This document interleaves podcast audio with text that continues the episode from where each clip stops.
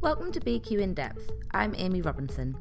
This podcast is all about inspiring entrepreneurs by helping them share their stories. For the text version and other stories, please visit our website at bqlive.co.uk forward slash audio and let us know what you think on Twitter at bqlive. Motoring to Heaven. The recent marriage of motor sales giant Lookers and Benfield, until then the Northeast's biggest private family business, wasn't a takeover but an integration. Lookers boss Nigel McMinn tells Brian Nicholls from the inside. If acquisitions and mergers, like marriages, can be made in heaven, Nigel McMinn feels celestial. He believes Lookers' recent purchase of Benfield Motor Group is a match right, not only for both parties, but for customers and staff. In fact, it wasn't a takeover, he insists, but an integration. We tried to make it that. Benfield was of such a scale deserving it. It's mere quirk of fortune, he also insists, that until August 2013 he'd been managing director and chief executive of Northeast based Benfield, leaving after eight years for a top job at Manchester's Lookers plc. That some people may have read more into his returned involvement with the deal, he can understand, but it was negotiated by Benfield's outgoing chief executive Mark Squires and Lookers chief executive Andy Bruce. Nigel, Lookers MD, Motor Division, remained on the touchline, contributing when required. Strategies were laid with all the perspicacity of field marshals viewing a battlefield, but with no ensuing battle. Lookers had a hit list of six or seven before picking Benfield. Over a relaxed lunch, Nigel, voluble and at 47 looking even younger than during his first encounter with BQ five years earlier, outlined how everyone's a winner.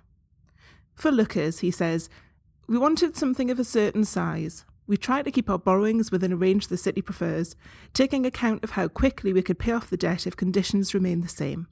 If all else stayed the same and we spent no more on capital, we could pay it off in 18 months or even six. With a prudent view of how geared we want the business, paying our debt back within six months, we could still become cash positive. The city was pushing us to do something significant with acquisitions. Lookers gearing was on the light side then, and the group could develop share price growth or value to the shareholders at that point, either by distributing back to the shareholders in dividend or buying something reasonably priced. Our bank facilities were about £160 million. We won't use any of that outside peak periods and had the £160 million capacity that would prompt shareholders to say, This isn't right, drive value for me somewhere. This still fragmented industry has 4,500 franchise dealers. While this makes Lookers similarly sized to Pendragon and Sytner, and therefore the three largest groups, all turning over £4 billion plus, between us we probably account for about 15% share of the new car market, each around 5%. When you get to third and fourth, you're down to companies with perhaps 2% share. Then you've a very long tail of businesses with maybe one to three dealerships. To spend maybe £100 million on acquisitions becomes a challenge if you have to buy 10 or 12 different companies at £10 million each. It's more efficient, though carrying risk, to try for one or two big acquisitions. We're not just buying scale, but a profit stream and cash inflow also. However, whilst it's more efficient to buy a bigger business, you must integrate both businesses culturally, avoiding clashes. The city's littered with examples of big companies that made acquisitions which don't work. The trick is to make them earning enhancing. So the attraction is to buy a really good fit where strategies, philosophy, and culture are very similar. People will then say, they're just like us. They do a lot of the same things under a different name. We could be comfortable here.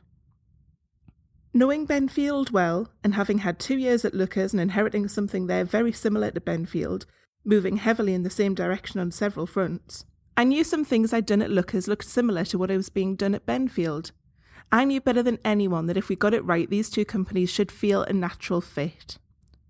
Lookers had a northeast presence only at Darlington, Northallerton, and Middlesbrough. Benfield's Volkswagen representation in the northeast fitted so well because we already had it on Teesside, so building it further in the region through Hexham and Carlisle gave us a good stronghold, helpful for things like marketing. Also, Lookers had Audi in central Scotland, so getting what the manufacturers call a contiguous territory with the northeast is another plus. They don't like islands where you're either side of another dealer. That can get awkward, Nigel explains. So the proposal involved brands we wanted, it was geographically the right area, of a size allowing one big deal, and culturally good.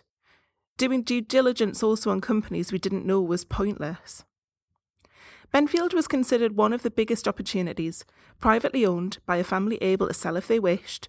Some on the list, albeit smaller, were either publicly quoted or owned by manufacturers. We wanted a private sale. Benefits for Benfield, Nigel suggests, includes for the staff more opportunities in management and in promotion internally in general for individuals prepared to be flexible about brand and relocation, something Benfield was good at on its patch. Benfield has brought Lookers so much good practice and innovation, he says.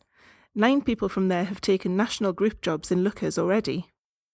Four key systems Benfield had are being rolled out across the whole of Lookers. Benfield's influence is there for all to see. Getting to know again how much Benfield did that's industry leading and with lots of good people inevitably has me thinking something might reflect back on me, he says. As for the Squires family, Mark Squires was innovative, and throughout three generations, people were treated respectfully and fairly. The Squires deserved every penny of the £87.5 million in Nigel's reckoning. Lookers is adopting Benfield's strategies in technology and training and intends to continue the ethos and high standard of service from former Benfield dealerships. Job security is another stated plus. Being public we'd be difficult to take over, Nigel suggests. We're capitalised at £700 million, so you'd need a billion to acquire us, and the share price would go up.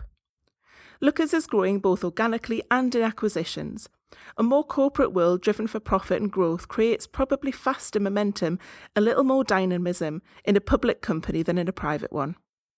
And for customers, well, they can look forward to a wider range of choice. Benfield had 2,000 cars in stock and we've 12,000. If you want a particular type of make or model, we're more likely to have it. There's less need to compromise in your selection. The car with everything you want might be elsewhere, but we can get it to you. Manufacturing relations are important too. When manufacturers must shift volume to hit registration plans at a certain time, it's easier for them to approach two or three big players and offer big discounts for bulk buying than it is to go to smaller players. With cash in the bank to pay for 500 cars immediately, we get opportunities and give some special offers to customers. When land's needed to expand or relocate dealerships or for refurbishments, that too needs a lot of capital. So the trends to fewer but bigger dealerships offering big choice. Showrooms with three cars inside and ten outside are disappearing. People are prepared to travel for greater choice and facilities like video screens to study ahead of buying. Taking in 1,675 employees at Benfield raises Lookers' payroll to 8,500, with 160 dealerships across 31 different manufacturing brands.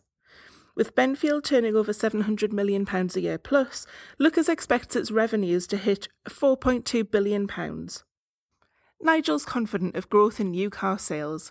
Five years of depressed registrations during recession meant that about 2 million fewer car sales than normal happened. So, quite a lot of pent up demand still needs to feed back into the system, hence last year the highest peak of registrations in the UK. So, pre recession levels are back, Significant further advance may take five years in his estimation, but favourable conditions include growth in GDP, population, and the increasing resort to PCP, personal contract purchase, which simulates the conditions of a lease. You get a better car for the same monthly payments over three years because you're not paying off in its entirety. With a guaranteed residual value, any equity free at the end of the contract can provide a deposit for the next contract, a little bit like changing a mobile phone. At some point before the end, the customer will be offered a better new model at the same payment. You just swap your hardware. With manufacturers driving discounts through PCP, about 80% of customers in recent years have bought on these terms. Nigel sounds less bullish now than five years ago about electric cars, though he's had one as a company vehicle. Much talk about future cars centres on London considerations, he suggests, where congestion charges make electric cars relevant. While the Northeast has pioneered their infrastructure, they've yet to catch on here. He feels 10 years or so from now, when they can travel further without recharge, they may be more popular. Meanwhile, he expects a trend towards more hybrids with electric engine and petrol or combustion combined. For more information, please head to bqlive.co.uk forward slash audio. You can subscribe using your normal podcast reader via iTunes, Stitcher, or listen at our website. BQ reaches a diverse audience of entrepreneurs, MDs, and CEOs nationwide. We are empowering the business community to embrace growth, reporting on local business success wherever we find it, and telling the stories that you won't find anywhere else. For promotional opportunities or to tell your story, visit bqlive.co.uk. From the BQ In Depth podcast, I'm Amy Robinson.